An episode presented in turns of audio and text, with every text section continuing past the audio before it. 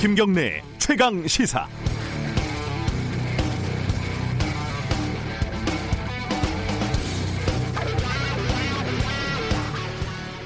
폭탄주는 양주가 독해서 맥주에 타먹는 것이다. 어, 뭐 술 마시고 운전을 했지만 음주운전을 하지 않았다. 이런 뭐 각종 어, 유명한 드립들이 있죠. 이런 리스트에 하나가 추가가 됐습니다. 아버지의 길을 걷되 아빠 찬스를 거부한다. 문희상 국회의장의 아들 문석균 씨가 아버지 지역구 의정부에서 출마를 하겠다고 선언을 하면서 한 말입니다. 선거에서 이겨야지 국회의원을 할 수 있는데 어떻게 그걸 세습이냐 이렇게 말할 수 있냐는 거죠. 이런 논리는 너무 많이 봐서 그렇게 신박한 논리는 아닙니다. 그 주주총회에서 통과해야지 대표이사가 되는데 이게 어떻게 세습이냐 이렇게 재벌 3세 4세가 말할 수도 있겠죠. 하, 하지만 저는 정치인 자식이 어, 정치를 하는 걸 그렇게 이상하게 여기지는 않습니다. 같은 재능에 비슷한 품성이라면 정치인 부모 아래서 성장한 자식이 정치를 잘 할 확률이 0.001%라도 높을 수 있죠. 그럴 가능성이 있다고 봅니다. 문석균 씨를 보죠. 문석균 씨는 고려대학교를 나와서 이비인후과 전문의를 했습니다. 지난해 문 의장이 재산 신고에 한 거를 따르면 아들 문 씨는 공시가격 18억 원이 넘는 건물과 8억 원짜리 아파트, 2억 원이 넘는 임야, 역시 또 2억 원이 넘는 대지를 소유하고 있습니다. 또 아빠 찬스를 쓰지 않겠다고 말하는 출마 선언장에 3천여 명의 어, 유권자들이 모였고 의정부 시장, 국회의원들, 박원순 시장이 축사를 했습니다. 자, 이게 모두 자신의 능력만으로 만들어진 것이라고 생각을 하십니까? 아빠 찬스가 인생에서 전혀 없었다고 자신할 수 있나요? 아빠가 국회의원, 국회의장이 아닌 사람들, 소위 스카이를 나오지 않은 사람들, 건물은커녕 아파트 한 채가 없는 사람들, 인생에서 찬스라고는 한 번도 가져보지 못한 사람들이 유권자의 대부분이라는 사실을 정치인들은 너무 자주 잊어버리는 것 같습니다. 1월 13일 월요일 김경래의 최강 시사 시작합니다.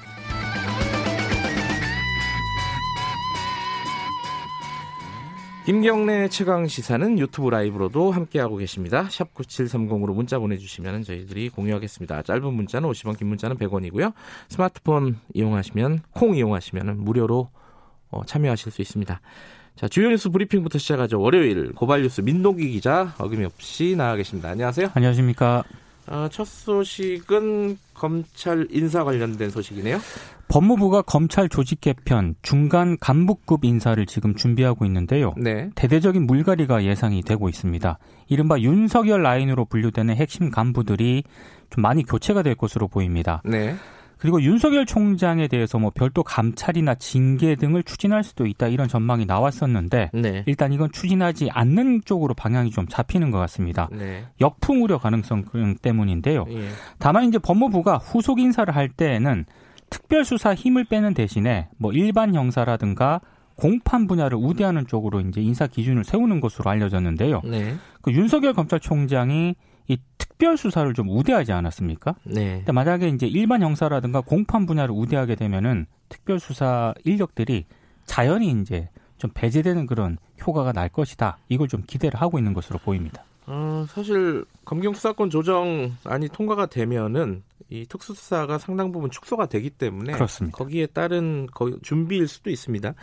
오늘 그 관련된 검경 수사권 조정 법안이 올라가죠. 그 본회의에. 그 검경 수사권 조정 법안 가운데 하나인 검찰청법이 네. 오늘 국회 본회의에 상정이 됩니다. 네. 그리고 정세균 국무총리 후보자 임명 동의안 표결도 좀 이루어질 수 있다 이런 음. 예상이 나오고 있는데요. 4 플러스 1 협의체가 이미 그 상정된 형사소송법 개정안이 통과가 되면 이 검찰청법을 상정을 하고요. 그 다음에 유치원 3법도 차례로 상정할 계획입니다. 네.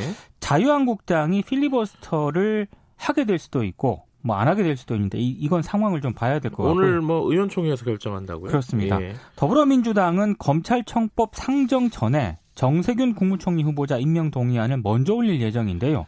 국무총리 후보자는 국회 본회의에서 재적 의원 과반 출석에 출석 의원 과반 찬성으로 임명 동의안이 가결이 돼야 됩니다. 네. 근데 자유한국당이 정세균 후보자에 대한 반대 입장을 명확히 하고 있는 그런 상황입니다. 근데 그 유치원 3법은 여야가 다 좀 소극적이다 이런 말들도 나오고 있어요. 이해관계가 다 달라가지고요. 예, 또 네. 특히 총선을 앞두고 있어서 그렇습니다. 그런지 이 부분 뭐 이제 검, 검경 수사권 조정안 어, 어떻게 되는 건지 유치원 3법 이게 통과가 되는 건지 관련해 가지고 브리핑 끝나면은 오늘은 어, 더불어민주당 박주민 최고위원 모시고 어, 관련된 얘기를 좀 나눠보겠습니다. 네. 이 인사 관련된 얘기의 연장선인데 어, 신임 간부가 좌천된 사람들을 조롱했다. 뭐 이런 주장이 나왔어요. 그러니까 어제 국회 법사위 소속 자유한국당 주광덕 의원이 국회에서 기자회견을 열었거든요. 네. 검찰 인사 담당 어, 검찰국장으로서 인사 대상이 됐던 검찰 고위 간부 여러 명에게 도저히 이해할 수 없는 문자를 발송을 했다면서 네. 이성윤 서울중앙지검장을 지목을 했습니다. 요, 요번에 인사가 된 그러니까 뭐랄까 지검장이 된 분이죠. 된 예. 분인데요. 예. 법무부가 이건 사실 무근이라면서 문자 메시지 전문을 공개를 했습니다. 네. 이 문자 전문을 보니까요. 뭐 존경하는 누구님 이렇게 시작을 하고 있고 네. 참 어려운 환경 속에서 늘 관심을 주시고 도와주신 덕분에 여기까지 왔다고 생각한다. 감사하게 생각한다. 뭐 이런 내용입니다. 아, 법무부는 이성윤 지검장이 인사 발표 전날 대검찰청 모 간부와 전화 통화를 마친 뒤에 문자를 보냈다면서 개인 간에 주고받은 문자 내용이 유출이 되고 심지어 정치적 공격 소재로 사용되는 사실이 개탄스럽다 이런 입장을 밝혔습니다. 도와주신 덕분에 이렇게 됐다. 이 부분이 조롱으로 비춰질 수 있다. 이런 얘기인 것 같아요. 그런 얘기인 것 예, 같은데요. 행간을 읽어보면은 네. 어, 어떻게 봐야 되나 이거. 어, 그렇죠. 이제 뭐 어, 일종의 어, 인사에서 물을 먹은 사람한테 네. 도와주신 덕분에 제가 이렇게 승진했습니다.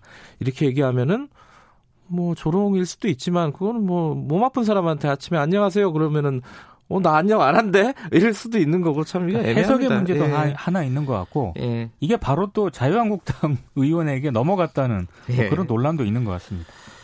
고민정 청와대 대변인이, 어, 저번에 저희랑 인터뷰할 때 고심 중이다, 총선 출마. 네. 어, 그래서 듣고 나서, 아, 총선 출마를 하겠구나라고 생각을 했는데, 어, 그쪽으로 가닥이 잡힌 것 같아요.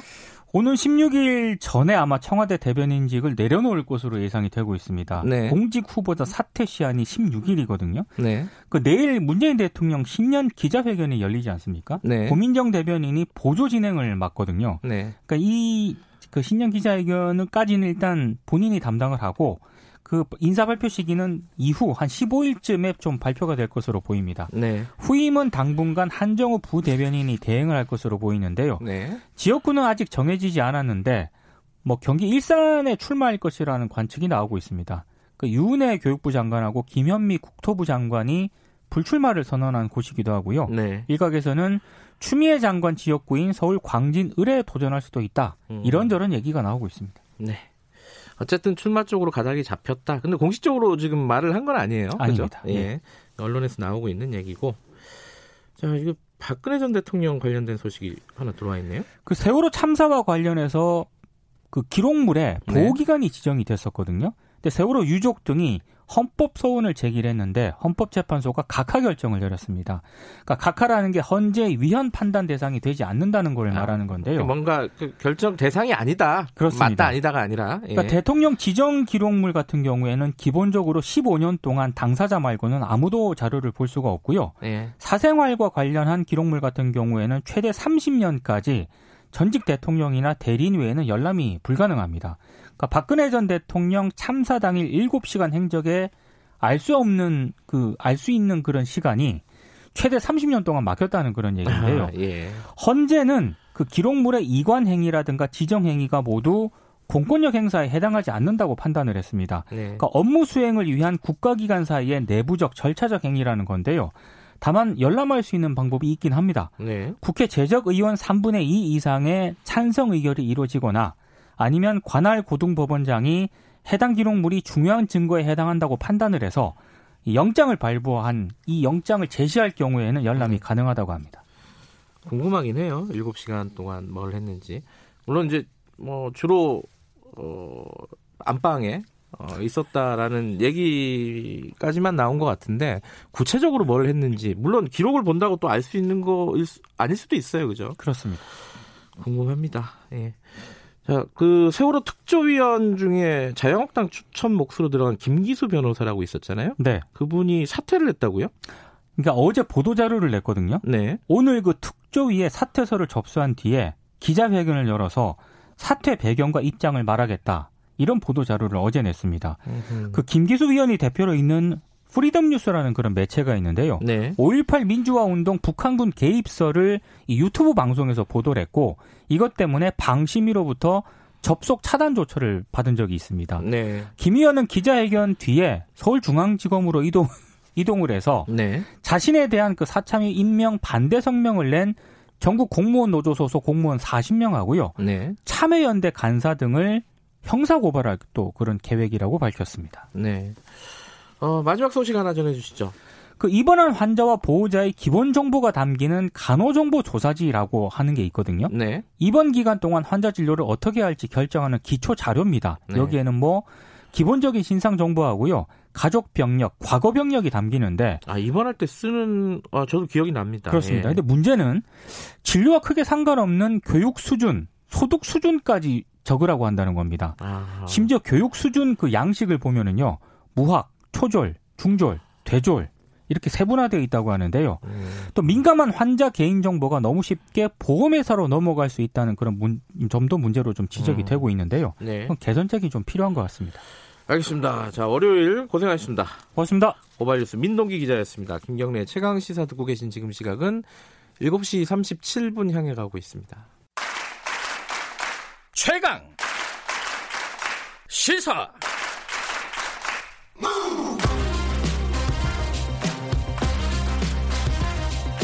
지금 여러분께서는 김경래 기자의 최강 시사를 듣고 계십니다. 예, 김경래 최강 시사 듣고 계십니다. 아, 아까 말씀드린 대로 어, 더불어민주당 박주민 의원과 함께 이 검경 수사권 조정과 관련된 법안 이게 이제 검찰 개혁과 관련된 법안 중에 공수처법은 통과가 됐고 어, 나머지 두 개가 아직 통과가 안 된 상황입니다. 그게 이제 오늘 중에 뭐 상정이 될 수도 있고요. 뭐 필리버스터를 할 수도 있고 여러 가지가 좀 유동적이긴 합니다.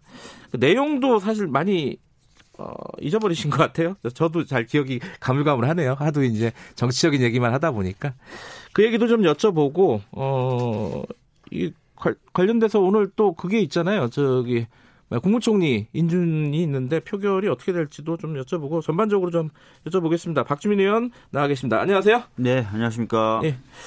어, 일단은 어, 지금 검경 수사권 조정 관련된 법안 중에 형사소송법이 있고 검찰청법이 있는데 네. 그 중에 지금 상정이 된 거는 형사소송법이죠. 형사소송법입니다. 예. 그건 저번에 상정됐기 때문에 요번에 오늘 만약에 표결을 한다면은 필리버스터는 못 하는 건가요? 어떻게 되나요? 그러니까 지금 그 형사소송법 같은 경우에는 네. 상정이 됐고 네. 어, 필리버스터 신청이 들어왔습니다. 예. 그런데 지난번에 이제 어, 형사소송법에 관련된 토론 시간이 됐는데 자유한국당 의원들이 전원 불참을 했어요. 음흠. 그래서 어, 그 당시 이제 국회 의장님이 네. 토론을 할 사람 없냐를 음. 찾았고 아 그래요? 근데 현장에서 토론을 할 사람이 아무도 나서지 않았기 때문에 그럼 토론을 종결하는 것으로 하겠다라고 해서 음. 필리버스터 신청은 됐고 필리버스터를 철회하지 않았지만 음. 사실상 토론이 종결이 돼버렸기 때문에 네. 이제 이번에 이제 표결을 하면 되는 것이고요. 네. 근데 검찰청법은 아직 상정이 안 돼 있기 때문에 네. 그러니까 오늘 형사소송법을 먼저 표결하고 네. 아까 이제 기자님이 말씀하시던데 그다음에 네. 정세균 어, 후보 총리 후보에 네. 대한 인준 절차를 네. 거치고 그다음에 아마 다시 검찰청법을 상정하게 될 건데 아 그래요? 그 러면 이제 검찰청법에 대해서 필리버스터를 저쪽이 하느냐 마느냐 음. 다 열려 있는 상태입니다. 예. 그건 오늘 뭐 의원총회 해가지고 자유한국당이 결정하겠다 뭐 이런 네. 보도는 나오더라고요. 네. 그럼 그게 다 끝나야지 그 유치원 3법에 대한 논의가 시작이 되는 건가요? 네, 본회의에서? 그 다음에 이제 유치원 어. 3법이 될것 같은데요. 거기까지 못 갈 가능성이 꽤 있겠네요. 오늘은. 그러니까 어떤 분들은 형사소송법만 통과시키면 네. 사실 검찰청법은 필리버스터를 안 할 것이다라고 보시는 분들도 계신데 저는 약간 좀 생각이 다른 게이 네. 검경 수사권 조정에 관련돼서는 형사소송법도 굉장히 중요한 내용을 담고 있지만 네. 검찰의 권한과 역할을 조정한다는 의미에서 놓고 보면은 음. 검찰청법에 굉장히 중요한 내용들이 많이 담겨 있거든요. 그래요? 아, 그거 네. 이제 그거는 뭐 디테일한 내용을 잘 모르잖아요. 네. 좀 간략하게나마 좀 설명해 주세요. 형사소송법은 뭐가 바뀌는 거고 경찰청법에서는 뭐가 바뀌는 건지. 일단 검찰청법에서는 네. 검찰이 직접 인지해서 수사할 수 있는 음. 범위를 어, 정해놓고 있습니다. 그래서 네. 검찰청법이 통과되지 않고 형사소송법만 통과된다면 사실상 큰 변화가 없게 되는 겁니다. 예, 네, 그래서 검찰청법이 통과돼야 검찰이 갖고 있는 수사 권한 아, 또 지휘 권한 그 음. 그 부분에 조정이 있는 거고요. 네. 그다음에 형사소송법은 그것을 전제로 해서 시스템을 어떻게 구성하느냐 음. 그것을 정해놓고 있는 겁니다. 그러니까 예컨대 아까 저기 요번 검찰 인사에서 어, 직제 개편이 좀 이, 먼저 이루어질 가능성이 있고 그리고 이제 차장급 검사들 인사가 있을 거라고 하는데 예상이 어떻게 되냐면 특수수사의 어, 인력을 좀 줄이는 방향으로 하지 않겠냐 이렇게 예상은 하는데 아까 말씀하신 검찰청법도 그럼 그런 특수수사를 줄이는 방향으로 설계가 돼 있다라는 거죠? 예, 뭐 정확히 말씀드리면은 검찰이 어 직접 인지를 해서 1차적으로 수사할 수 있는 범위를 줄이는 겁니다. 어, 다시 말씀드리면 대부분의 수사를 경찰이 어, 하고 난 다음에 네. 받아서 하거나 네. 어, 또는 경찰이 수사를 어 그 하여튼 경찰을 통해서 네.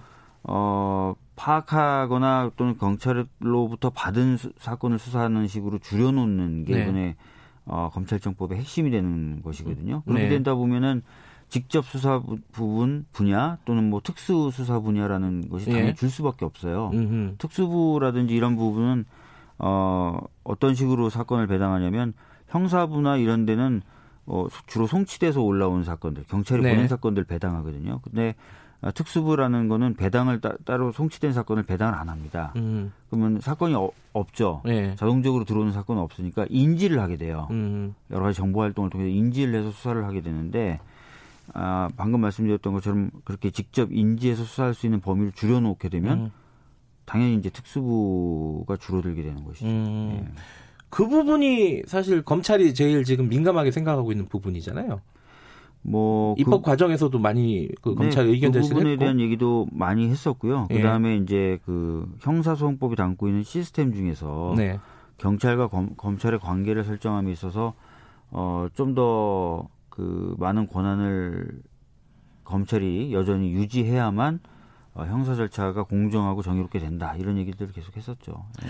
근데 이제 검찰 개혁의 큰 그림으로 보면은 제도적인 개혁이 공수처법 그리고 지금 말씀하신 두 가지 검경 수사권 조정안 관련된 법안 그게 통과가 되는 게 이제 큰 그림이었잖아요. 네. 근데 그게 되, 면은 저번에 이탄희 판사도 지금 검찰개혁위원회에 계시잖아요. 네네네. 네, 네. 그 인터뷰 하는데 그 얘기를 하더라고요.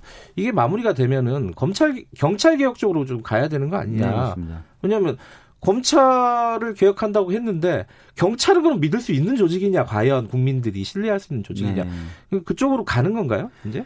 네 사실 이번에 그 패스트 트랙을 지정할 당시에도 예.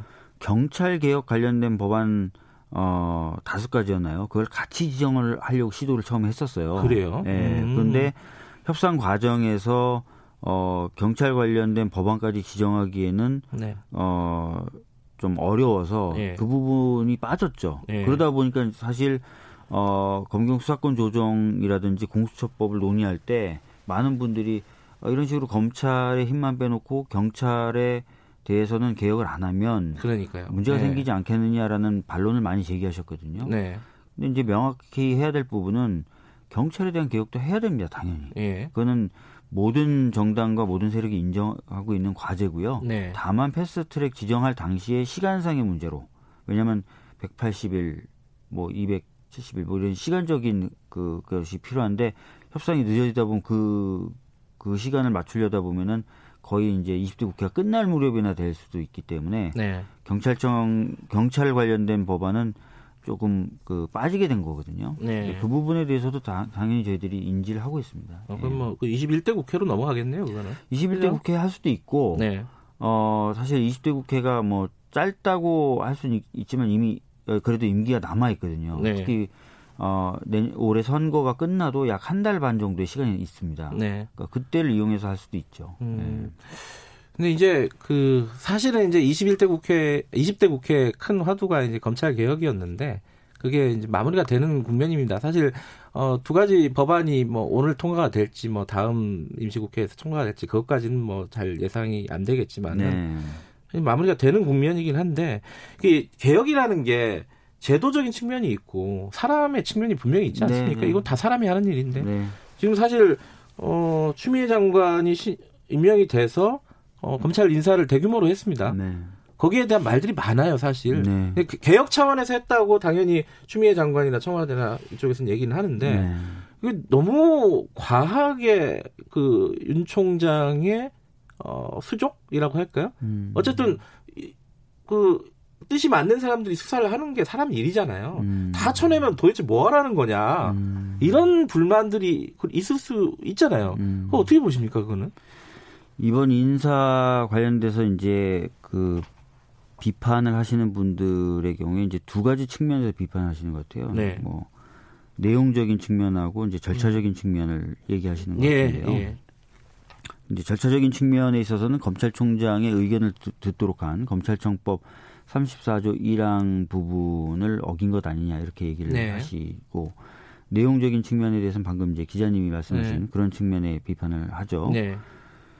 어, 절차적인 측면 먼저 좀 말씀을 드리면 그 이미 이제 추미애 장관도 여러 차례 밝혔고 법무부 쪽에서도 입장을 밝힌 바와 같이 인사하기 전날에도 계속해서 의견을 달라고 했었다. 음. 심지어는 추미애 장관이 직접 통화하면서까지 의견을 달라고 했었고 인사하는 날의 경우에도 어, 와서 면담을 하면서 의견을 달라고 했고 모든 일정을 취소하고 6시간 동안 기다렸었다. 이런 네. 얘기들이 나오는 거지 않습니까? 그래서 네. 의견을 계속해서 요청을 했고 어, 했음에도 불구하고 이제 검찰이 의견을 안 낸 것으로 저희들은 좀 보고 있고요. 음. 어, 내용적인 측면에 있어서는 지금 말씀하신 대로 어, 수사하고 있는 수사하고 있다기보다는 수사의 지휘 라인에 있는 네. 어, 대검 간부들을 인사한 것이 적절한 것이냐라는 음, 특히 이제 그 수사가 청와대를 어, 수사하고 있는 어, 그 음. 내용이기 때문에 더 네, 민감한 어, 거죠. 더 민감한 예. 걸 수도 있는데 뭐 저도 이제 다른 언론과 인터뷰하면서 여러 차례 밝힌 바가 있지만 어, 어떤 검사가 어떤 사건을 수사하고 있을 때는 전혀 인사가 불가능하다. 그럴 수는 없겠죠, 이, 현실적으로. 이, 게 도구마가 네. 되면 안 된다라는 음. 말씀을 좀 드려, 드렸던 것이고, 네. 그, 그래서 이제 그런 부분까지 이제 좀 고려해서 좀 판단할 필요가 있다라고 음. 생각을 합니다. 근데 제가 뭐 이 자리에서 어떤 사람은 또 어떻기 때문에 뭐 인사가 적정하고 어떤 사람은 음. 이, 렇게 하나하나 말씀드리는 음. 거는 좀 적절치 않다고 생각합니다. 지금 이제 중간 간부 뭐 차장 검사라든가 이제 부장 검사, 그 다음에 이제 평 검사 인사가 쭉 있을 텐데 거기서도 이제 언론에서는 보도가 계속 그게 나오고 있어요. 실제로 어떻게 될지는 뭐 나봐야 알겠지만은 이 수사 라인이 거의 뭐 해체되는 수준으로 가는 거 아니냐. 음. 음, 이제 청와대 관련된 수사가 지금 두 가지 축에서 지금 진행이 되고 있지 않습니까? 그 부분이 좀 우려스럽다. 음. 어, 그 수사는 좀 존중해줘야 되는 거 아니냐, 끝날 음. 때까지는. 뭐 이런 우려인데, 음. 어떻게 보세요? 예상이나 혹은 뭐 우려하는 지점이 있으십니까? 사실 뭐 인사 관련된 부분은 뭐 제가 어떤 사전에 뭘 알 수 있다거나 음. 하질 못해요. 그래서 네. 앞으로 있을 중간 간부 인사가 어떻게 될지에 대해서 제가 말씀드리기 굉장히 조, 심스럽거든요 네. 어, 음. 아마 기조는 좀 유지될 수도 있, 있지만 뭐 폭이라든지 이런 음. 측면은 좀 다르지 않을까? 음. 뭐 저도 그냥 아무도 모르는 상태에서 말씀을 드리는 겁니다. 네. 그 그러니까 그, 그 연장선에서 얘기인데 이제 수사에 차질이 있다라고 이제 우려하는 쪽에서 보면은 어 그렇게 예상을 했는데 윤석열 총장이 있는 검찰은 어, 그 다음 날 바로 청와대 압수수색 그러니까요. 들어갔단 말이에요. 수사에 전혀 지장 없는 모습을 보여주고 있죠. 근데 그 압수수색 하면서 지금 말들이 많이 나오고 있어요. 네. 아니 박근혜 정부 때도 어, 협조했는데 청와대가 네. 압수수색에 왜 지금 문재인 정부는 문재인 정부의 청와대는 음. 이렇게 압수수색에 대해서 이렇게 협조하지 않느냐 음. 거부하고 있잖아요. 음. 그거 어떻게 봐야 됩니까? 그러니까 저도 이제 그거 것을 뭐 직접 설명을 듣거나 한 건 아니고 보도를 네. 몇개 이제 좀 봤더니요. 그러니까 이런 거더라고요. 그러니까 그 압수수색에 대해서 일절 불응한다라든지 네. 일절 거부한다가 아니라 좀 구체적인 내용을 가지고 압수수색을 해 달라라는 취지였던 것 같아요. 네. 어, 아시겠지만 이제 압수수색 영장을 발부받았다 하더라도 압수수색이 안 되는 영역들 형사소송법이 몇 군데 정해놨습니다. 뭐 네. 분사적인 예, 예. 부분이라든지 영업이나 업무에 관련된 부분이라든지. 음, 음. 그래서 이제 전에도 이제 영장을 받아오면은 바로 압수수색하는 게 아니라 청와대하고 조율을 해서 네. 어뭐 박근혜 정부 때나 뭐 이럴 때 보면은 조율을 해서 이제 필요한 것들을 가져가는 거죠. 이미 제출하는 형태로 형태로 하는 거죠. 네. 예, 왜냐하면 형사소송법에 승인을 받아야 된다라고 돼 있어요. 음. 압수수색 하려면. 네. 그러니까 이제 그런 절차를 밟는 건데 어 기사를 보니까 아마 이렇게 된 것 같아요. 그 이미 이제 좀 구체적으로 좀 정해서 어, 요청을 해, 해달라라는 얘기는 했고, 네. 근데 처음에 들어왔을 때는 전혀 그렇지 않았던 것 같습니다. 음. 어, 그래서 이제 그 좀 구체적으로 요구하지 않으면 응할 수 없다라는 입장을 얘기했고, 네. 그럼 그 상태에서 어, 뭔가 좀 다른 변화가 당장 있어야 되는데, 한 몇 시간 정도는 아마 특별한 변화가 없이 아마 있었나 봐요. 음. 그러고 나서 나중에 이제 그 상세 목록이라는 네. 것을 검찰이 작성해서 이제 가지고 온 음. 그러니까 영장에 원래 일부러 법원이 발부해 준 게 아니라 검찰이 적어서 이제 가, 지고온 형태로 상세 목록이라는 걸 가지고 만나보더라고요. 그래서 이 상세 목록이라는 것이 그러면 영장에 어떤 일부로 인정을 해서 네. 판단을 해야 될 것이냐 네. 말 것이냐 상세 목록은 진짜 상세한 것이냐 음. 어, 애초에 처음에 요구했던 것처럼 구체적인 부분을 정해서 압수수색을 하자 해달라라고 했던 그 요구에 맞는 그런 구체성을 가지고 있느냐 이런 것들 좀 살펴봐야 될 것 같아요. 근데 원래 영장 받을 때 그렇게 상세하게 목록을 작성해갖고 영장을 받아요? 법원에서? 음, 뭐 약간 포괄적으로 받는 거 아니에요? 저도 변호사를 해봤으니까. 그러니까요. 네. 어, 예전에는 포괄적으로 영장이 나왔어요. 근데 어. 그러다가 이제 계속 문제 제기가 되다 보니까 예. 최근의 흐름은 뭐 어떤 그 공간에 뭐 책상만, 음. 뭐 책장만 이런 식으로 구체적으로 나옵니다. 아, 특정한다고요? 장소도. 예. 그다음에 이제 아주 서류도 굉장히 특정을 해서 음흠. 열거를 해주고요. 컴퓨터에 있는 여러 가지 데이터들을 압수수색할 때도 굉장히 특정해서 음. 어, 영장을 써주죠. 네. 네. 요새는 요새는 그렇다 이거죠. 네. 음. 알겠습니다. 그럼 어쨌든 지금 말씀 들어보시는 거 보니까 기사를 인용하시는 거 보니까 법사위원들도 정보를 따로 받지는 않으신 모양이에요. 저희들이 정기적으로 뭐 보고를 받거나 그런 건 아니고요. 네. 뭐 물어는 볼 수 있죠. 전화해서 네. 어떻게 된 거야 이렇게 물어는 볼 수 있는데 아까도 말씀드렸지만 제가 섭외받을 때 형사소송법에 대해서 아. 섭외를 받았고. 알겠습니다. 네. 자 그러면은 어 오늘 뭐 내일 아니 뭐, 뭐 조만간 이제 두, 두 법안이 통과가 될 가능성이 높지 않습니까? 자, 네. 형사소송법의 밑그림이 아 검찰 개혁의 밑그림이 다 그려지는 건데 그걸 뭐 계속 좀 관장하셨던 입장에서 좀 부족한 부분이 아쉬운 부분 있으십니까 혹시?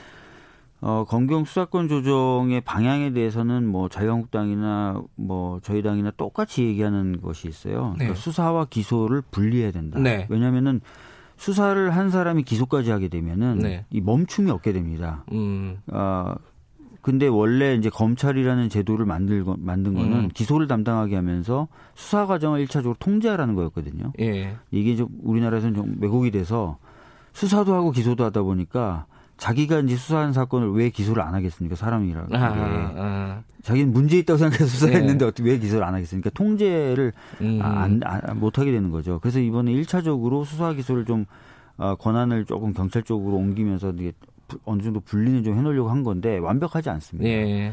그래서 이제 향후에는 좀 수사 기소가 좀 더 완벽하게 아, 분리되도록 하는 것이 남은 과제고요. 그 과정에서 말씀하신 대로 경찰이 음.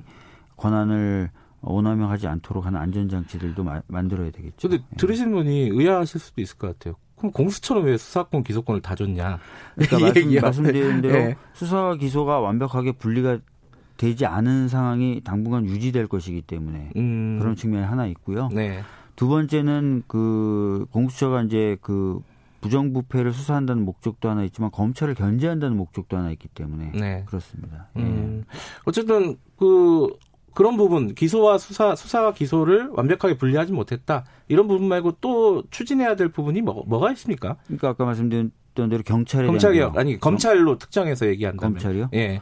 뭐 못하신 부분이 있는지 싶어서. 법으로 다 할 수 있는 건 아니고요. 네. 지금 법무검찰개혁위원회에서 계속 내놓고 있는 검찰개혁의 내용들이 있어요. 음. 뭐 검찰 내부의 네, 수평적 네, 네, 문화라든지 네. 사건 배당 시스템의 변화라든지 또 인권을 존중하는 수사 아, 과정의 설계라든지 음. 이런 것들은 법으로 다 할 수는 없거든요. 법으로 할 수 있는 부분은 아니다. 네, 그런 건 예. 아마 추미애 장관님이 할 수 있지 않을까. 알겠습니다. 오늘 말씀 감사합니다. 네, 감사합니다. 박주민 의원이었고요. 1분 여기까지고요. 잠시 후 2부에서 뵙겠습니다. 8시 5분에 돌아옵니다.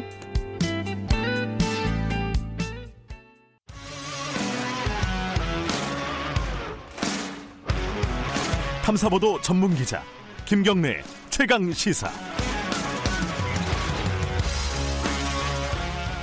저는 추미애 장관의 성격이나 예. 청와대의 분위기, 예. 문재인 대통령의 발언 수위를 보면은 강하게 할 것 같아요. 세게 할 것 같아요. 예, 김경래 최강에서 듣고 계십니다. 매주 월요일 박지원 의원과 함께하는 정치 토크, 박지원의 정치의 품격. 오늘도 대한신당 박지원 의원 나와 계십니다. 안녕하세요. 네, 안녕하십니까. 어, 저한테도 예고하지 않고 박지원 의원의 목소리를 틀어주셨습니다. 아, 틀어줬습니다. 방송이죠? 예. 네. 이게 어, 언제, 어, 저번 주에 한 방송인가요? 아마? 아마 음, 그런 것 네. 같습니다. 어, 세게 할 거다, 인사를. 세게 할 거다 했는데 진짜 너무 세게 했더라고요. 어, 어쨌든 맞추셨습니다. 이 정도까지는 예상 못 하셨어요? 뭐 세게 하리라 봤지만은 예. 이 정도까지는 솔직히 예상 못 했죠. 그럼 앞으로 이제 차장검사, 부장검사 이제 인사가 남아 있잖아요. 저는 좀 조화롭게 했으면 좋겠어요. 어허. 지금 오늘 한국일보 같은 곳에서도 네. 지적을 했지만은 법무장관과 검찰총장이 대립하고 갈등하는 모습이 문재인 정부에서 일어나는 것은 결국 음. 국민들에게 신뢰를 잃어가는 길이에요. 음. 그래서 저는 좀 조화롭게 하고 법무장관과 검찰총장도 한 발씩 좀 물러서서 국민을 보고 또 문재인 정부를 보고 그렇게 했으면 좋겠다 하는 생각이 간절합니다. 근데 뭐 그거야 뭐 안 싸웠으면 좋겠다라는 생각은 많은 사람들이 할 텐데. 그러니까 지금 현재 네. 뭐 광화문에서 어? 윤석열 사퇴하라, 윤석열 보호하라. 네. 이런 갈등들이 계속되고 있는데 네.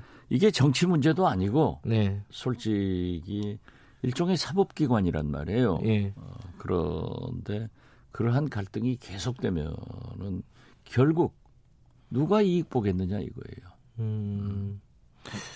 근데 지금 과정을 보면은 또 그렇게 조화롭게 될지 좀 의문이 드는 게 음, 일종의 힘싸움을 하더라고요. 이제 추미애 장관하고 그, 예, 그 검찰총장하고 그러니까, 예.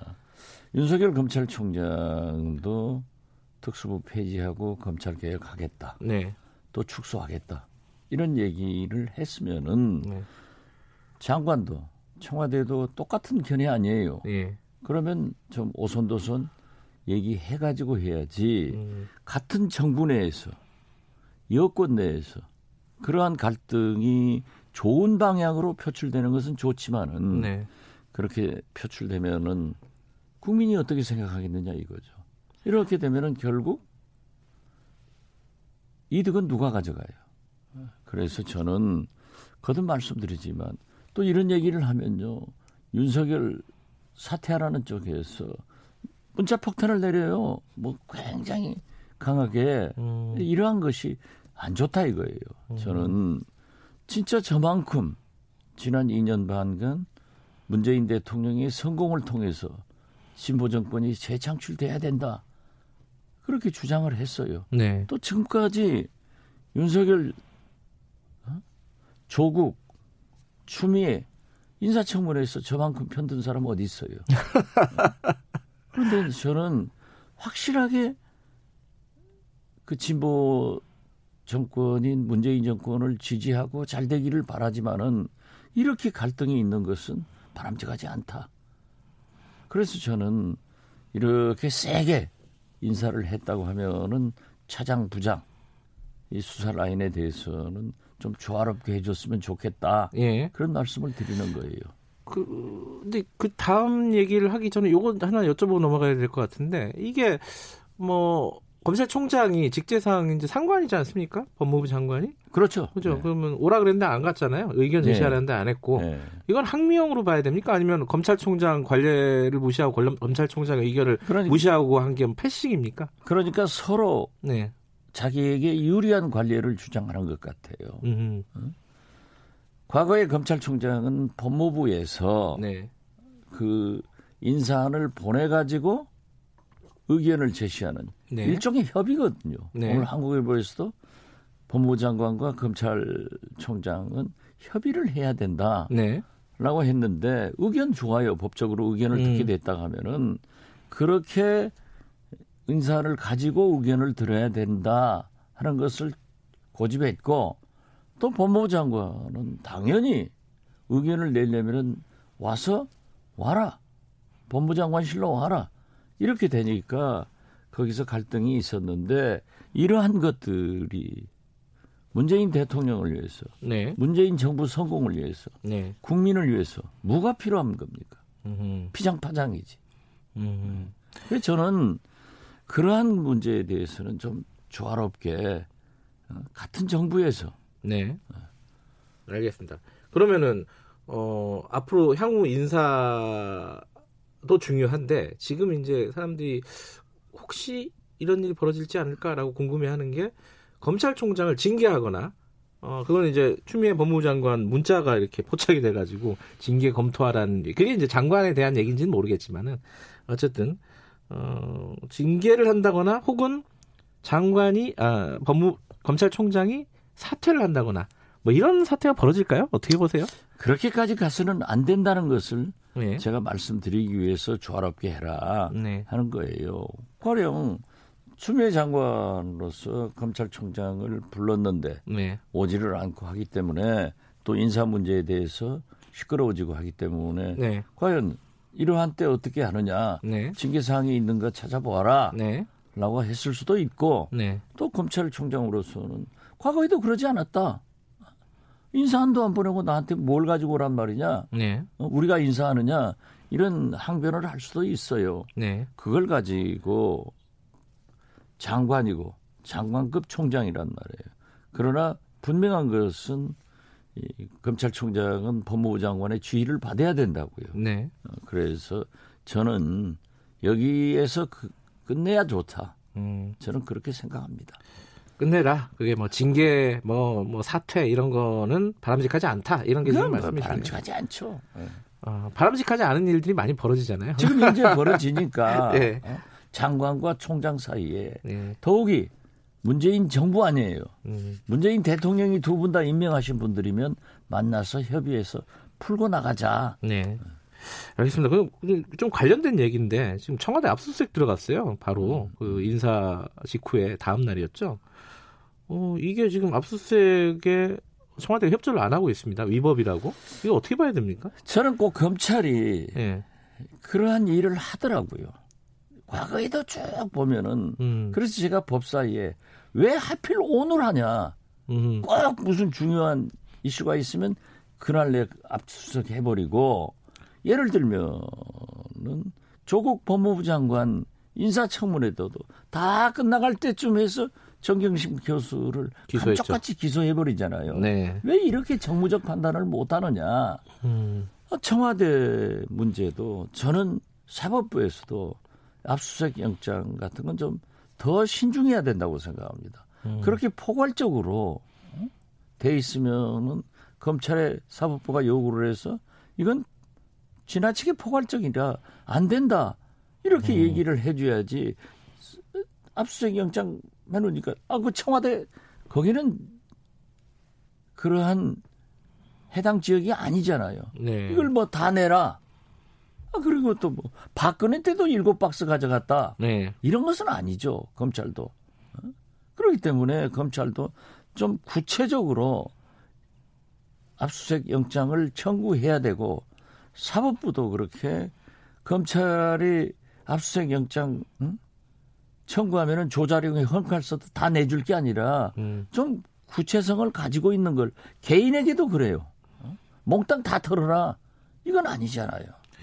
검찰의 어 약간 오래된 습성이다. 아, 그렇죠. 그건 검찰이 그런 타성이 있어요. 음. 그렇기 때문에 지금 현재 국민들로부터 지지를 못 받고 있잖아요. 음.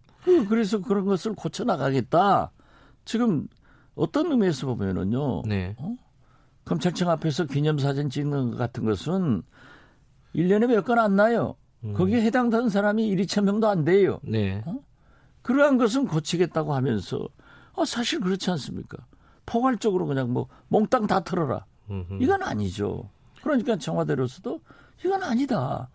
좀 구체적인 것을 내야지. 어떻게 우리 청와대 그 방에 있는 것 음. 이걸 몽땅 다 내놓으라 아니냐. 네. 이건 개인한테도 적용해서는 안 되는데 그 특히 청와대 아니에요. 음.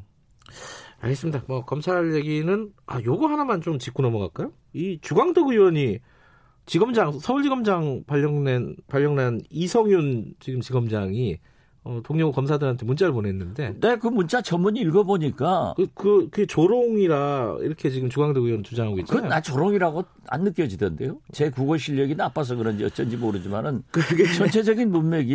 예. 꼭 그것을 조롱이라고 잡아내야 되는가 하는 것은 조금. 이, 이런 구절이 있어요. 평화와 휴식이 있는 복된 시간이 되길 바란다. 좌천된 사람한테 이런 거 보냈다는 아, 거죠. 쉬는 아, 다 아, 인사라고 하는 것은 예. 음? 공무원 인사는 잘 될 때도 있고 못 될 때도 있어요. 네. 어, 그렇기 때문에 지금 이렇게 실제로 좀 인사에 불만이 있더라도 이렇게 평화롭게 생각하고 네. 어? 잘 휴식하면 또 좋은 날이 있을 거다. 네. 이렇게라도 해석할 수 있잖아요. 꼭 그걸 잡아가지고 조롱이다. 저는 그렇게 전체적 문맥을 보도가 됐더라고요. 읽어보니까 음. 아, 이걸 가지고 얘기하나. 알겠습니다. 요, 요, 요 얘기는 여기까지 하고요. 국회 얘기 해볼게요. 아, 국회 얘기 하려니까 시간이 많지가 않네. 그래도 하나하나 좀 짚어보겠습니다. 대한신당 창당했습니다. 네, 우리 출발했습니다. 축하드립니다. 통합을 하기 위해서 신당 창당을 했습니다. 그게 이제 약간 모순된 말 같이 느껴지는 사람들도 있을 것 같아요. 통합하려면 그냥 같이 통합하면 되지. 신당을 창당하는 거는 따로 가겠다는 말 아니냐? 아니죠. 어떻게 되는 거예요? 왜냐하면은 예. 우리의 당원과 예. 우리가 국회의원 등이 있지 않습니까? 네. 그러면 통합을 하려면 이제 개별 입당을 해야 되는데 예. 그렇게 됐을 때 당원들은 어떻게 해요? 음. 어? 그렇기 때문에 4 플러스 1도 네. 5당제가 아니라 우리는 미창당이기 때문에 플러스 1로 가는 거예요. 네. 그러니까 실질적 통합이 이루어지는 게는 굉장히 어려워요. 실무적으로. 음, 음. 그렇기 때문에 우리가 창당해 가지고 통합을 하면은 그렇기 때문에 모든 우리 어제 창당대 겸 어떤 통합 결의 촉진대회 같았어요. 음. 아주 통합 쉽게 모든 당헌 당규와 위임을 해놓은 겁니다. 그래서 함께 보내 통합하고 통합하고 통합의 길로 가자. 그게 일종의 이제 제3지대 음. 통합론 이런 거잖아요. 그렇죠. 예. 근데 이제 이게 어 바른미래당, 뭐 대한신당, 뭐 민주평화당 뭐 이, 이, 정도잖아요. 무소속. 아, 무소속도 있고. 근데 바른미래당 같은 경우에 이제 당권파. 음. 근데 이 통합이 안철수 전 대표의 어복 귀국으로 약간 좀 변수가 많이 생긴 것 같아요. 아, 변수가 많이 생길 수도 있죠. 예. 그렇지만은 거기는 거기고 예. 안철수 대표의 신당은 아직까지 태동하고 있지 않는데 네. 제가 볼 때는 바른미래당의 둥지를 틀 거예요. 바른미래당에 그렇죠. 손학규 대표랑 손잡고 어, 뭐, 손잡을지 안 잡을지는 두고 봐야 알고. 예. 어 그 바른미래당으로 가면은 돈도 100억이 있고 예. 거기 비례대표 의원들하고 같이 할 수 있는 거죠. 네. 지금 현재 비례대표 의원들로 바른미래당 소속 의원들이 지역구 뭐 다 포함해서 딱 20명이 그렇죠, 될 거예요. 예. 거기서 만약 이탈했으면 음. 비례 저, 저 원내 기술 단체가 안 돼요. 그렇죠. 어, 그러고 지금 현재도 뭐 100억 돈이 있다는데 그래요. 그러기 음. 때문에 그리 가서 네. 또 기득권도 누리고 어? 또 총선 때 20명 가지고 가면은 지금 우리 장정수 의원 같은 분도 거기서 풀어주지 않으니까 몸은 우리에게 호적은 거기에 그 자 국고보조 받아가지고 지금 활동하는 거 아니에요. 그래서 저는 아마 안철수 대표는 음. 바른미래당에 갈 것이다. 두고 봐야죠. 그 호남에서 그러면은 이 통합이 안 되고 막 다 이렇게 각계 어 각계 전투하는 겁니까? 어떻게 되는 겁니까? 안철수, 통합 안 된다고 왜 자꾸 얘기하세요? 안철수 의원 쪽이랑도 통합이 가능한 건가요? 그러면? 어, 뭐 거기는 잘 생각하지 않고 있습니다. 그래요? 네. 알겠습니다. 이건 여기까지 여쭤보고 어 요번 총선 전체 그림을 좀 여쭤보고 마무리하죠. 이 여론조사 보면 야당 심판 쪽 얘기도 많이 하더라고요. 정권 심판 쪽 얘기도 물론 있지만은 어떻게 구, 구도가 어떻게 될 거라고 보세요? 모, 모든 선거는 정권 심판을 하게 돼 있습니다. 그러니까 공수처 폐지 이게 1호 공영이잖아요, 자유한국당. 예. 얼마나 야당이 엉터리였으면 야당 심판론이 나오겠어요. 그래서 저는 황교안 대표의 줄기찬 국회 보이콧 장애투쟁 이러한 것에 대해서 국민들이 식상하니까 야당 심판도 이루어진다. 그리고 저는 사상 초유의 보수 대분열로 4분 5열 아니에요? 지금 그런데 이현주, 이정현까지 하면 4분 7열 돼요. 지금 통합 추진이 하고 있잖아요. 그쪽. 그게 될까요? 아, 안될 거라고 보십니까? 저는 어려울이라고 봐요. 음. 왜냐하면은 통합을 하기 위해서는 지분을 인정해야 됩니다. 음. 그러면 거기에 구성원들의 현역 의원이나 네. 별로 적당치 않은 인물도 지분으로 공천이 되면은 상대적으로 민주당은 이해찬식 공천을 하잖아요. 네. 물갈이 공천을 하면은 국민이 변화된 그러한 당을 선택할까요? 나눠먹기 한 정당을 선택할까요? 알겠습니다. 지금 보내드려야 되는데 요거 하나 어, 여쭤보고 보내드려야 될 것 같습니다. 고민정 대변인 어디로 출마할 것 같습니까? 김현미, 유은혜, 박영선, 뭐 나경원 의원 대항마 얘기도 나오고 요걸 한번 좀 예측을 해주셨으면은. 예. 그 예측 못 하겠는데. 아 그래요? 예. 가능성이 제가 볼 때는 예. 음, 나경원 구역을 가지 않을까. 알겠습니다. 예. 어, 이게 한번 깜짝 놀랐습니다. 다른 거 얘기하실 줄 알았는데 고향 쪽 얘기하실 줄 알았는데 자 여기까지 고향은 듣고, 예. 피할 거예요. 아 그런가요? 왜냐하면은 네. 거기 신도시 관계로 예. 복잡하잖아요. 아 알겠습니다. 여기까지 듣겠습니다. 고맙습니다. 네 감사합니다. 정치의 품격 박지원 의원이었습니다.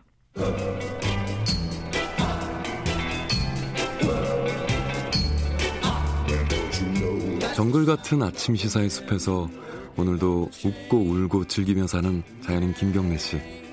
그의 하루 일과는 KBS 1라디오 김경래의 최강 시사를 진행하는 것으로 시작합니다. 어, 그런데 이게 무슨 소리죠? 아침부터 열심히 준비한 자연인 김경래의 밥상 같이 드셔보실래요? 후회 없는 아침 건강한 시사 김경래의 최강 시사 네, 김경래 최강시사 듣고 계십니다. 어, 지난해부터 이 팽수 진짜 어, 하나의 현상으로까지 어, 생각이 될 정도로 어, 큰 인기를 구가하고 있습니다. 2030의 뽀로로라고 하기도 하고요. 어, 지금 서점에 가면은 팽수 책들도 많아요. 자, 이, 이, 관련된 얘기를 김원식 문화평론가와 함께 얘기를 좀 나눠보겠습니다. 안녕하세요. 네, 안녕하세요. 많이들 하는 얘기인데 팽수가 왜 이렇게 인기가 많다고 보세요? 간단하게 어, 얘기하면. 뭐 저는 캐릭터에 대한 인식이 일단 바뀐 거죠. 예전에 캐릭터 하면은 아이들이나 좋아하는 것이다 이렇게 많이 아. 얘기를 했었는데 그래서 이제 뭐 키덜트라는 용어도 많이 사용을 합니다. 네. 뭐 어른인데 아이들이 좋아하는 캐릭터 좋아하는 세대 뭐 이렇게 얘기를 하는데요. 네. 그렇지만 뭐 구체로 들어가면 이 젊은 을들을 좀 대변하고 있지 않나 이런 생각이 좀 들거든요. 아. 그래서 그렇죠. 뭐 인, 일단 기본적인 설정이 인턴이잖아요. 예, 그죠? 인턴이기 때문에 네. 이제 그런 측면이 있고요. 또 음. 화법도 뭐 그냥 나이 많은 사람이나 지위에 상관없이 그냥 막 얘기하거든요. 자기 감정 충실하게. 주로 반말하죠. 네, 반말, 반말도 아니고 비스무리하게 이렇게 가는데 사실 이제 어린 캐릭터 모양을 하고 있기 때문에 약간 유아적이라서 어린이가 좀 어른한테 반말을 해도 약간 음. 용이 나는 것을 거꾸로 이용하면서 통쾌함을 음. 주는 그런 측면들이 음. 있거든요. 아, 근데 어쨌든 캐릭터가 뭐냐라는 것이 지금 이제 문화적 인식이 바뀐 건데 네. 예전 같으면 캐릭터라고 하면 주로 로봇이라든지 그렇죠. 뭐 슈퍼맨이라든지 이런 약간 우월한 존재 존재였어요. 음, 근데 공주 뭐 이런 거요? 전혀 될 수가 없는 그런 네. 존재들을 이상적으로 상정을 했는데 지금은 캐릭터는 그런 측면은 아니고요. 오히려 현실적으로 감정이입을 할수 아. 있는 어, 존재로 많이 이제 돌아왔다 이렇게 볼 수가 있는 것이죠. 음. 그리고 어, 또 기존의 캐릭터와 좀 뭐가 다르냐면 설정 캐릭터예요. 음. 예를 들면 작년에 이 유재석 씨가 유산슬로 굉장히 네. 유명해졌거든요. 그럼 유재석이라는 거 모르지 않잖아요. 그런데 유산슬이라고 캐릭터를 내세워 가지고 활동하는 것 그 자체를 즐기는 게 지금 세대의 또 문화이거든요. 음. 그래서 마찬가지로 이 팽수도 이 탈을 사실 뒤집어 쓴 거예요. 음. 그래서 기성세대 같은 경우에는 저 안에 있는 사람이 누굴까라고 굉장히 궁금해 가지고 음. 언론에서도 막 그걸 드러내려고 해요. 네. 실제 인물이 누군지. 예, 예. 그런데 이거 좋아하는 2030 세대들은 아니 그거 뭐가 중요해. 아하. 그 안에 들어가 있는 사람 별로 중요하지 않아. 이렇게 얘기를 하면서 그 캐릭터 자체를 뭐 이렇게 즐길 수도 있는 거고 예. 또 나의 대변자이기 때문에 그 자체를 굉장히 중요하게 생각하는 형태라는 음. 것이죠. 근데 지금 서점에 가면요, 어, 저도 서점 가니까 깜짝 놀랐는데 그 전면에 막 펭수 책이 쫙 배치가 돼 있어요. 그게 굉장히 인기라면서요? 어, 그렇죠. 굉장히 인기인데 뭐 요즘에는 이제 예약 판매들을 많이 하기 때문에 네. 책이 나오지 않은 상태에서도 이미 거의 뭐 절판에 가까운 음. 당연히 이제 베스트셀러 반열에 올라가게 되는데 네. 이게 출판계에서는 굉장히 논란의 중심에 서 있습니다. 그러니까요. 저도 그 견본을 이렇게 뒤져보니까 이게 다이어리더라고요. 네. 책이 아, 물론 그렇게 얘기하면 또 그 출판사에서 좀 섭섭해할 수도 있겠지만 아니요 이미 그건 많이 논란이 된 거기 때문에 그래요? 그 말씀은 뭐 틀린 말씀은 아니에요. 그러니까 이게 문구에 가까운 거 아니냐 네. 이런 생각이 드는데 어떻게 그래서 보세요? 이제 출판계에서는 저도 그렇지만 이거는 다이어리인데 이걸 왜 네. 문구 쪽에 분류하지 않고 네. 서점계에서 어, 서점에서 어, 출판으로 그래서 출판물로 해서 베스트셀러 올리게 되면 이게 상위권에 계속 올라가게 되거든요. 음. 그렇기 때문에 일단 시장 교란이 아니냐 이렇게까지 음. 지적을 하고 있는 거거든요. 교보에서는 이제 책 순위에서 뺐다고 그러더라고요. 네, 처음에는 어. 올랐었는데 하도 네. 이제 출판계에서 문제 지적을 했기 때문이고요. 한편으로 이제 너무 이제 이런 캐릭터가 인기 있다 보니까 음. 등골 브레이크처럼 뽑아먹는 거 아닌가 이런 지적을 네. 하는데 출판계에서도 강력하게 최근에 성명서를 발표하기도 했어요. 뭐냐면 EBS가 너무 음. 이 무분별하게 진출을 하는 것 아닌가 이런 음. 지적도 하는 거거든요. 그러니까 음. 출판계의 속내는 이렇습니다. 아니 그거 위탁해가지고 출판사를 지정을 해주면 네. 같이 먹고 사는데 왜 그거 EBS가 다 해야 음. 되느냐 이렇게까지 얘기를 해서 어쨌든 팽수가 인기 있다 보니까 이 콘텐츠 경계가 무너지게 되면서 이런 논란도 음. 이제 벌어지고 있다는 점은 잘 얘기하지 않으시더라고요. 네. 근데 팽수가 인기 있으니까 이제 다른 어떤 그런 캐릭터들 관련된 책들도 막 나오고 있어요. 사실 이게 만화 캐릭터들 전성시대가 출판계의 한 현상인데요. 최근에요? 네, 펭수뿐만이 어. 아니고 그 전에 뭐 이제 빨간 머리 앤도 있고 도라에몽도 있고 버너버너도 있고 이상한 나라 엘스 같은 또 아기 공룡 둘리도 뭐 출판이 돼가지고 많이 인기를 끌었거든요. 근데 옛날에 그게 다 책으로 나왔던 거잖아요. 근데 책이라기보다는 저는 만화, 만화책, 영화 예. 주인공이었는데 예. 이 주인공들이 이 출판계에 진출을 한 거죠. 한편으로 생각해 보면 우리가 이제 어린 시절에 그런 봤던 만화 영화 음. 주인공들이 책에 있으면 뭔가 소장을 하고 싶고 또 음. 만화 영화라는 거는 그냥 순간적으로 영상으로 지나가잖아요. 근데 종이라는 매체들은 자기가 손에 넣고서 언제든지 볼 수 있고 되새길 수 있기 때문에 이런 것들이 많이 나오고 있는 그런 어, 상황이기 때문에 좀 달라진 풍경이죠. 그러면 그 아까 말씀하신 예컨대 둘리 같은 그런 캐릭터 상품이나 책도 그 targeting이 10대가 아니라 사실 2030 더 윗세대이겠네요. 그죠? 그렇죠. 음. 그래서 이제 예전에는 어린 시절에 아니면 네. 청소년기 때 봤던 어, 만화 영화를 책으로 이렇게 보고 있기 때문에 한편으로는 긍정적으로 어 이제 뭐 옛날을 생각하면서 향수하고 음. 때로는 이제 위안도 받는다 이렇게 볼 수도 있지만 한쪽에서는 너무 좀 약간 어 컨텐츠를 계속 반복적으로 우려먹기식으로 하는 것 아닌가 뭐 이렇게 지적도 하고 있는데 중요한 것은 단지 그냥 옛날의 만화 영화를 줄거리라든지 캐릭터를 네. 보여주는 게 아니고 거기에 이제 부분 부분들을 따가지고 해석을 한다든지 부각을 음. 하거든요.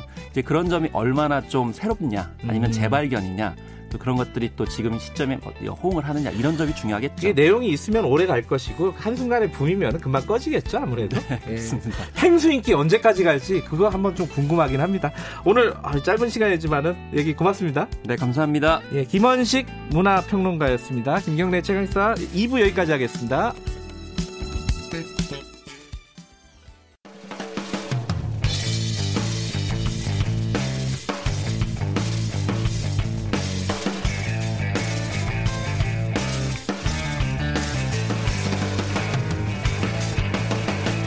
김경래의 최강 시사.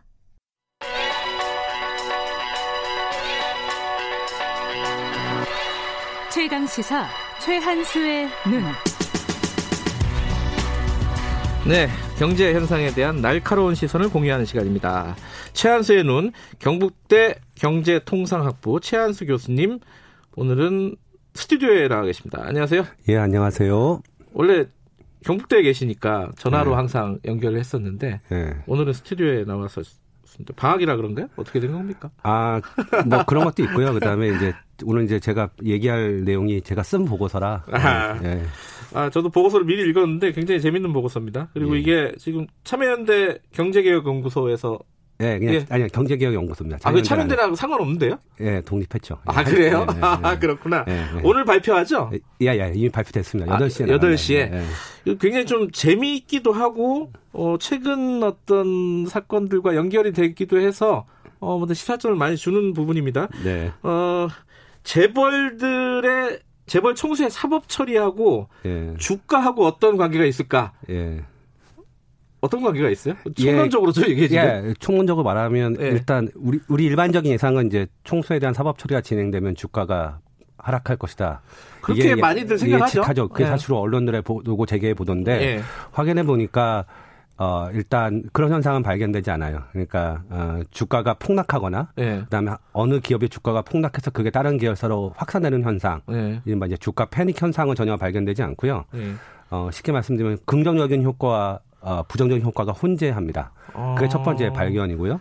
그러니까 크게 뭐 변화가 없다는 거예요? 그렇죠. 전반적으로 뭐 합치면 0이 되는 거죠. 네, 그래서? 주가 영향은 없는 거고요. 네. 근데 이제 어, 유죄 판결이 주가에 부정적 영향을 미치는 경우가 있어요. 근데 그거는 흥미롭게도 아, 법원이 총수를 감옥에 집어넣어서가 아니라 네. 오히려 풀어졌기 때문에 주가에 부정적 영향을 미치는 경우들이 발생합니다. 즉 집행유예 선고를 했을 때 네. 주가가 한 마이너스 3% 정도 하락해요.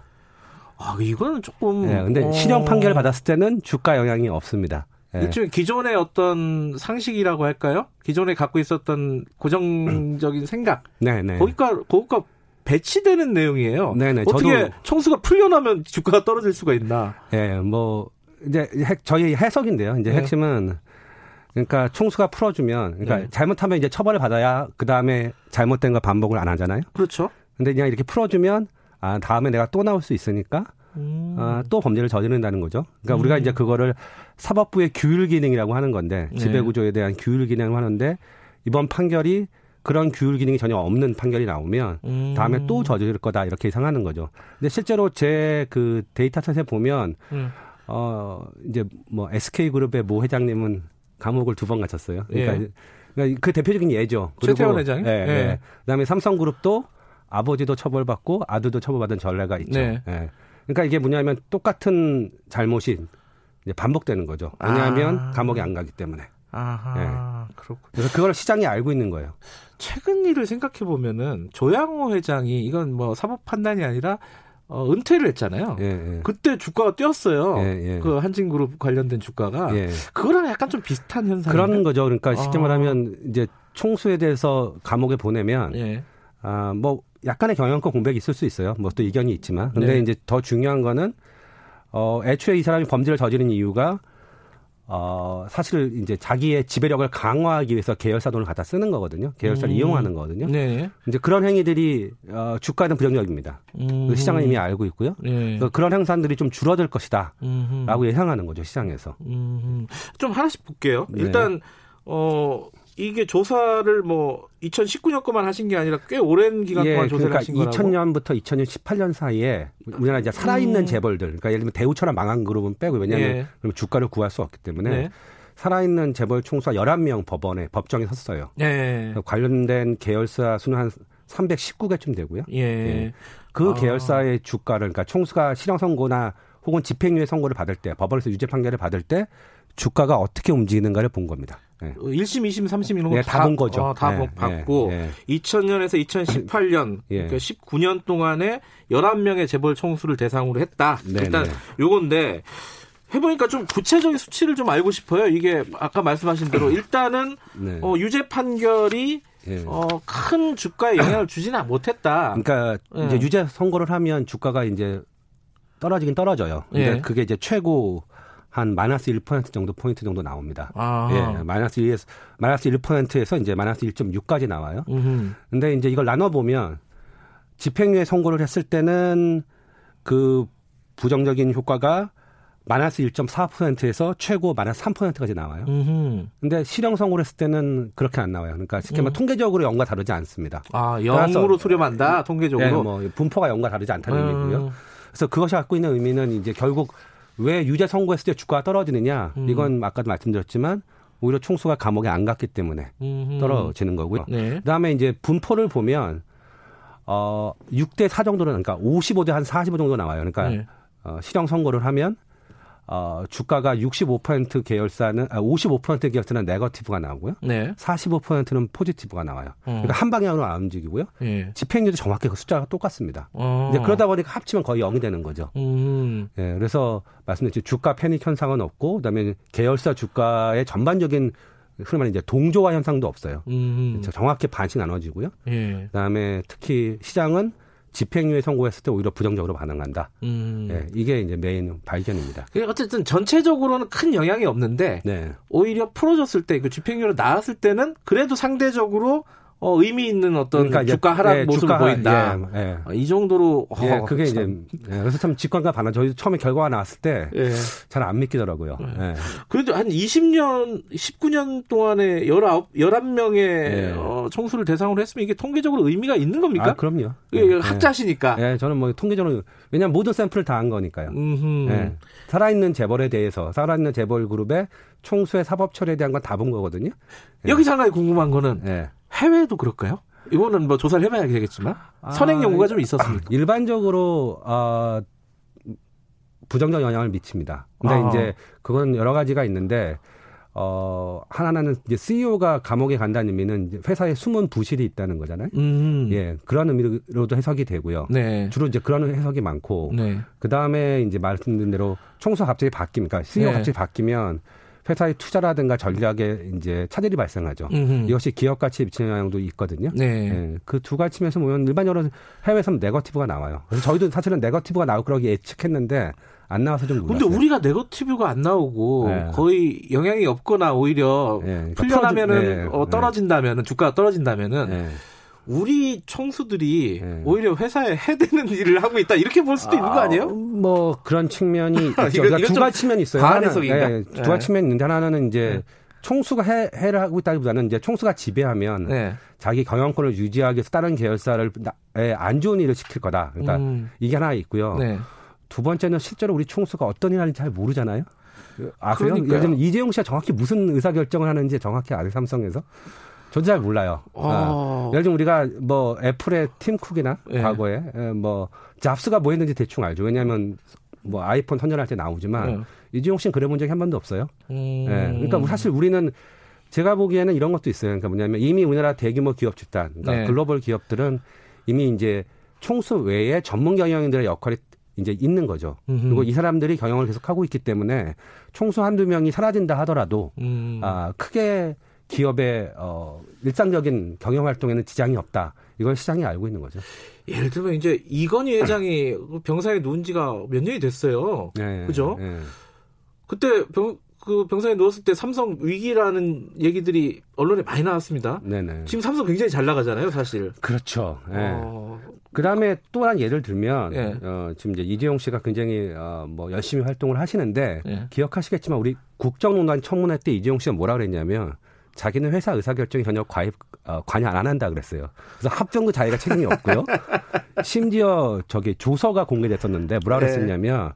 자기는 한 번도 공식적인 삼성전자 내에서 공식적인 의사결정을 한 적이 없, 결제 라인에 있다고 한 적도 없어요. 아. 근데 갑자기 이제 재판이 시작되니까 자기가 아, 삼성에 굉장히 중요한 의사결정을 하는 것처럼 보이는데 음. 사실 뭐 그럴 수도 있고요. 그러니까 우린 진실을 모르는 거예요. 음. 왜냐하면 그만큼 아, 총수의 경영 활동이 외부의 투, 그러니까 투자자들한테 네. 투명하게 알려지고 있지 않거든요. 음. 예. 근데 이제 이 총수가 감옥에 가면은 어, 어떤 가장 큰 리더십이 부재하게 될 것이고 네. 기업이 상당 부분 손실을 보거나 뭐 심한 경우는 위기까지 올 수 있다. 뭐 이렇게 이제 언론에서 얘기하고 기업들에서 얘기하는 것은 일종의 어, 뭐랄까요 사실에 기반하지 않은 공포 마케팅 이렇게 볼 수도 그러니까 있겠네요. 그러니까 저희가 사실 이 연구를 시작한 이유가 뭐냐면 네. 그러니까 자기 돈을 집어넣는 사람이 네. 가장 냉정하게 현실을 주주들. 본다라는 예. 거였어요. 그러니까 음. 정말로 우리 언론이나 뭐 재계 쪽 주장이 아니라 정말 네. 자기 돈을 집어넣고 그 회사에 네. 그래서 이 사람이 정말 감옥에 가면 네. 내 돈이 가치가 줄어드느냐 주식 가치가 음. 근데 시장은 이미 그렇게 판단하고 있지 않아요. 그러니까 제가 보기에는 외환위기 직후에는 그 말이 될 수도 있거든요. 네. 근데 이미 이제 우리가 굉장히 많은 시간이 지났고 네. 삼성도 굉장히 글로벌 기업이 됐기 때문에 보면 결국 반응은 예. 아, 어. 뭐 총수 한두 명이 잠시 사라진다 하더라도 음. 예, 주, 어, 기업 경영에 그렇게 부정적 결과를 가져오지 않는다. 이게 제가 내린 결론입니다. 시장 그렇게 보고 있어요, 최소한. 이재용 부회장이 최근에 그 한일 갈등, 무역 보복 사태 뭐이 이 와중에 굉장히 존재감을 보여주려고 많이 노력을 했었어요. 네. 갑자기 막 서류가방 그렇죠. 들고 네. 막 공항에서 네. 이렇게 급하게 네. 출국하고 네. 이런 모습도 보여주고 했는데 이게 이제 재판을 앞두고 있잖아요. 예, 자막이 갈 수도 있는 거 아닙니까? 예, 예. 이것 때문에 보여주기 식으로 이렇게 아 내가 중요한 일을 하고 있다 이런 예. 거라고 볼 수도 있겠네요. 그죠? 아, 뭐 상당히 그런 부분이 있죠. 물론 네. 그분이 하시는 일 일 수도 있지만, 그러니까 예. 를 들면 이번에 이제 삼성에서 아마 준법감시위원회인가요? 그것도 만들었는데. 어, 어, 지난주에 네, 출범을 네, 했죠. 네. 그러니까 뭐 1년에 이게 일종의 쇼죠. 근데 여기서 재밌는 사실은 이 쇼의 관객은 시장 참여자가 아니라 사실은 판사예요. 판사만 설득시키면 되는 거거든요. 아... 그러니까 사실은 주주가 네. 아니다 관객이. 그러니까 사실 CEO는 약간 쇼맨십이 있어야 돼요. 왜냐하면 네. 투자자들을 안심시키고 우리 기업의 미래가 밝다 그럼요. 이걸 보여줘야 되는데 네. 한국의 흥미로운 사실은 이런 쇼의 메인 관객은 판사라는 데 있습니다. 왜냐하면 음... 형사처벌이 달려 있으니까. 그럼 준법범시위원회가 지금 뭐 겉으로 얘기하는 것도 취지대로 삼성의 어떤 준법 경영에 도움이 될 거라고 보십니까? 어떻게 보십니까? 아, 뭐 저는 아주 냉정하게 말씀드리면 아주 한계가 명확하죠. 왜냐하면 이건 재판이 끝나면 어, 삼성이 더 이상 이 사람 말을 들을 이유가 없죠. 예, 지금 이제 재판이 걸려 있기 때문에 그리고 마치 이게 아, 대단히 부적절하게 판사가 음. 있는 마치 이게 집행유예의 전제 조건인 것처럼 얘기를 했기 때문에 삼성이 네. 이렇게 움직이는 건데 예. 사실 재판이 끝나고 나면 이걸 왜 듣겠어요? 아, 일종의, 어, 그, 굉장히 좀, 뭐랄까, 어, 굉장히 세게 말씀해 주시네요.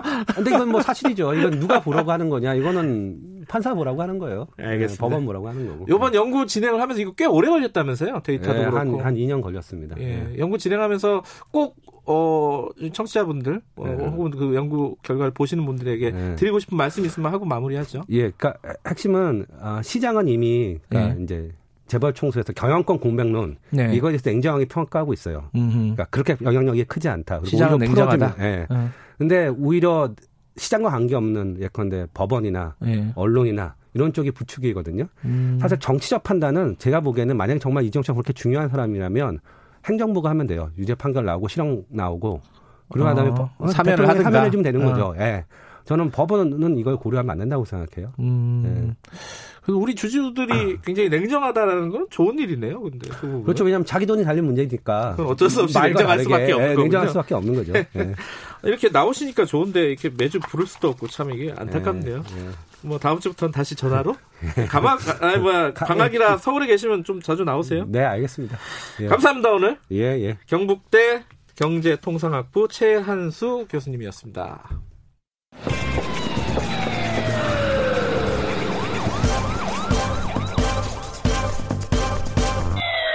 김경래 최강 시사. 네, 김경래 최강 시사 듣고 계십니다. 오늘은 어, 가습기 살균제 특별법 관련된 얘기 좀 할게요. 20대 국회가 끝나가고 있지만은 여기 지금 아직 통과되지 않은 법이 있습니다. 얼마 전에 뉴스에서 보셨을 거예요. 그 가습기 살균제 피해자들이 기자회견을 하면서 무릎을 꿇고 호소를 하는 그런 장면을 보셨을 겁니다. 그때 같이 계셨던 국회의원으로 저는 기억을 하는데 어, 지금 가습기 살균제 특별법을 관련된 문제를 계속 제기해 오신 더불어민주당 전현희 의원 스튜디오에 모셨습니다. 안녕하세요. 안녕하세요. 네. 아, 이게 왜 통과가 안 되는 겁니까? 이게 뭐 쟁점이 있어요? 아, 저도 너무 안타까운데요. 일단은 네. 근본적으로는 지금 네. 국회가 파행을 겪고 있어서 네. 제대로 된 절차가 진행되지 않는 게 원인인 것 같고요. 음, 네. 그리고 그래도 여야가 힘을 합쳐서 민식이법 같은 경우는 통과를 시켰잖아요. 네. 그래서 그에 준해서 좀 관심을 가지고 통과시켜 달라고 촉구를 하고 있는데 음. 이번 법사위에 이 법이 가까스로 어 발의가 이제 논의 과정에 올라갔어요. 예. 근데 법사위에서 전체회의 통계 못했죠. 네네 당시에 음. 이제 여상규 법사위원장과 자유한국당 음. 일부 의원들이 이 법에 법률적으로 입증 책임 부분에 있어서 좀 문제가 있고 기업에 과도한 부담을 준다 이런 이유로 보류를 시켰습니다. 그래서 현재까지 통과가 안 됐습니다. 그 얘기는 좀 이어서 할 얘기가 있지만은 먼저 청취자 여러분들을 위해서 이 법이 지금 가습기 살균제가 되게 오래된 사건이잖아요. 네. 뭐 무엇을 위한 법입니까? 이 특별법이라는 게 왜 다시 만들어지는 거죠? 네, 가습기 살균제 특별법이 원래 지금 있거든요. 네. 근데 그 법이 어 사실상 좀 피해자들을 어, 제대로 구제하기는 좀 약간 음. 부족한 부분이 있습니다. 음. 지금 현재 법상으로는 구제 급여와 구제 개정이라는 두 가지 분류로 피해자들을 분류하고 음. 있는데요.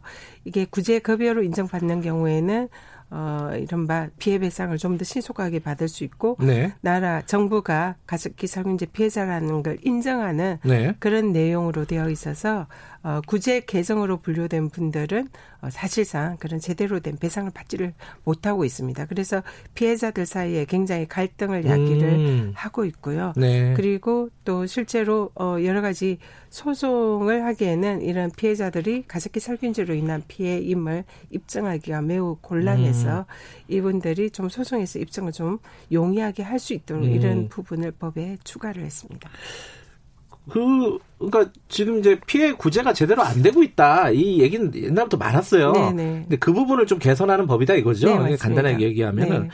근데 이거 지금 국회 통과 기다리다가 사망자 50명이 더 늘었다? 이런 보도도 있었는데 이건 무슨 말입니까? 가습기 살균제 피해자가 네. 어 실제로 그 지금 수십만 명에 이른다는 그런 분석도 있고요. 그렇죠. 그리고 가습기 살균제 피해자로 등재된 분들이 지금 음. 6,616명 있습니다. 그러니까 등재된 사람만 6,600명이다. 신고한 분들. 네. 그래서 이 중에 어 이제 많은 분들이 피해 구제를 기다리다가 음. 지금 현재 어, 사망자만 1,500명이 넘고요. 1,500명? 작년 음. 한 해만 해도 한 100여 분이 사망을 했습니다. 그래서 실질적 근데 이분들이 어, 피해 구제를 제대로 받지 못하고 치료를 제대로 받지 못해서 음. 사망하는 분들이 많으시거든요. 네. 그래서 이 법이 좀 하루속히 만들어져서 이분들에게 제대로 된 치료를 받을 수 있도록 하는 정부 지원이 정말 절실합니다. 근데 이게 입증 책임이라는 게 가장 중요한 대목일 것 같은데 그 부분이 지금까지는 본인이 입증해야 되는 그런 상황이었나요? 피해자가? 어, 지금 이 부분에 소송으로 가게 되면은 네. 미사 소송의 원칙이 네. 어, 소송을 제기한 원고 네. 피해자가 되겠죠. 네. 피해자 측에서 입증을 해야 됩니다. 음흠. 근데 이제 이런 경우에 피해자가 입증하기가 매우 곤란하기 때문에 어, 의료 소송의 경우에는 네. 어, 피해자가 어느 정도 어, 이런 어떤 의료 행위로 인해 가지고 이런 이제 악재가 생겼다라는 걸 음. 증명만 하면은 나머지는 어 의료인들이 입증을 하는 음. 입증 책임이 굉장히 완화가 되어 있습니다. 음. 근데 가습기 살균제도 비슷한 유형의 그런 사고라고 음. 볼수 있거든요. 네. 그렇기 때문에 피해자들이 입증을 하기가 곤란한 네. 그런 점에 대해서 입증 책임을 완화시키 주는 그런 판례상의 이런 많은 규정과 음. 또 법률 규정이 있거든요. 그래서 가습기 살균제 법안에도 이런 내용을 담자라는 것이 개정안의 취지입니다. 그러니까 입증 책임을 상당 부분 완화, 완화한다. 당사자의 입증 책임을. 네. 그러면 사실 기업 입장에서는 그, 그 가해 기업 네네. 네. 입장에서는 이제 보상을 많이 해야 되는 부분이 생길 거 아니에요, 당연히 네. 그죠?